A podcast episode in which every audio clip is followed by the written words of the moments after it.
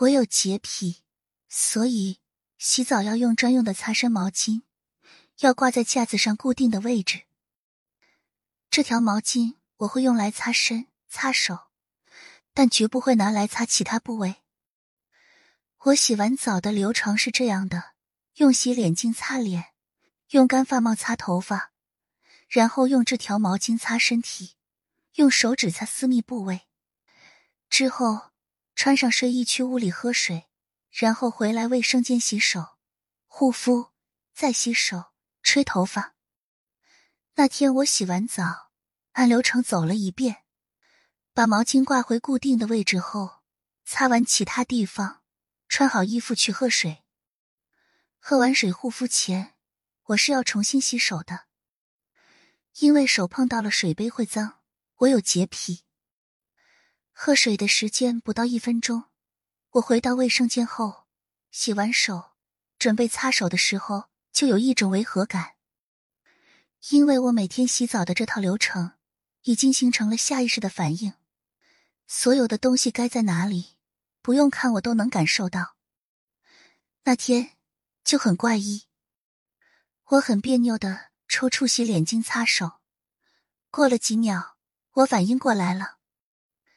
让我感到别扭的是，我刚刚挂回固定位置的那个擦身体的毛巾不见了。我很肯定自己一定是挂回去了，但毛巾不在那里，就这样凭空消失了。我把这件事告诉了我爸妈，他俩也很紧张。他们紧张的不是觉得家里进了陌生人，而是毛巾消失了的这件事。家里进陌生人其实是不可能的。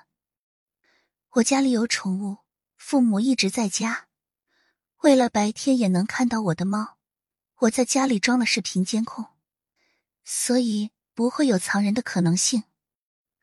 外人偷走毛巾的。可能就被排除了。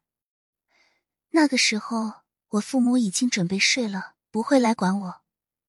而且我喝水的时间很短，他们来不及穿过客厅去洗手间拿毛巾。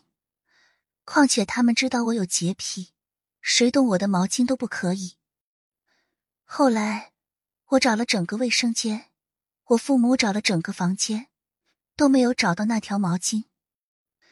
我的洁癖导致我在放毛巾这件事上有刻板动作，我是绝对不会把毛巾放在第二个位置的，所以也排除了我放错地方的可能性。所有的可能性都被排除了，那么剩下的不可能也只能成为可能了。我的毛巾确实消失了，它去哪里了呢？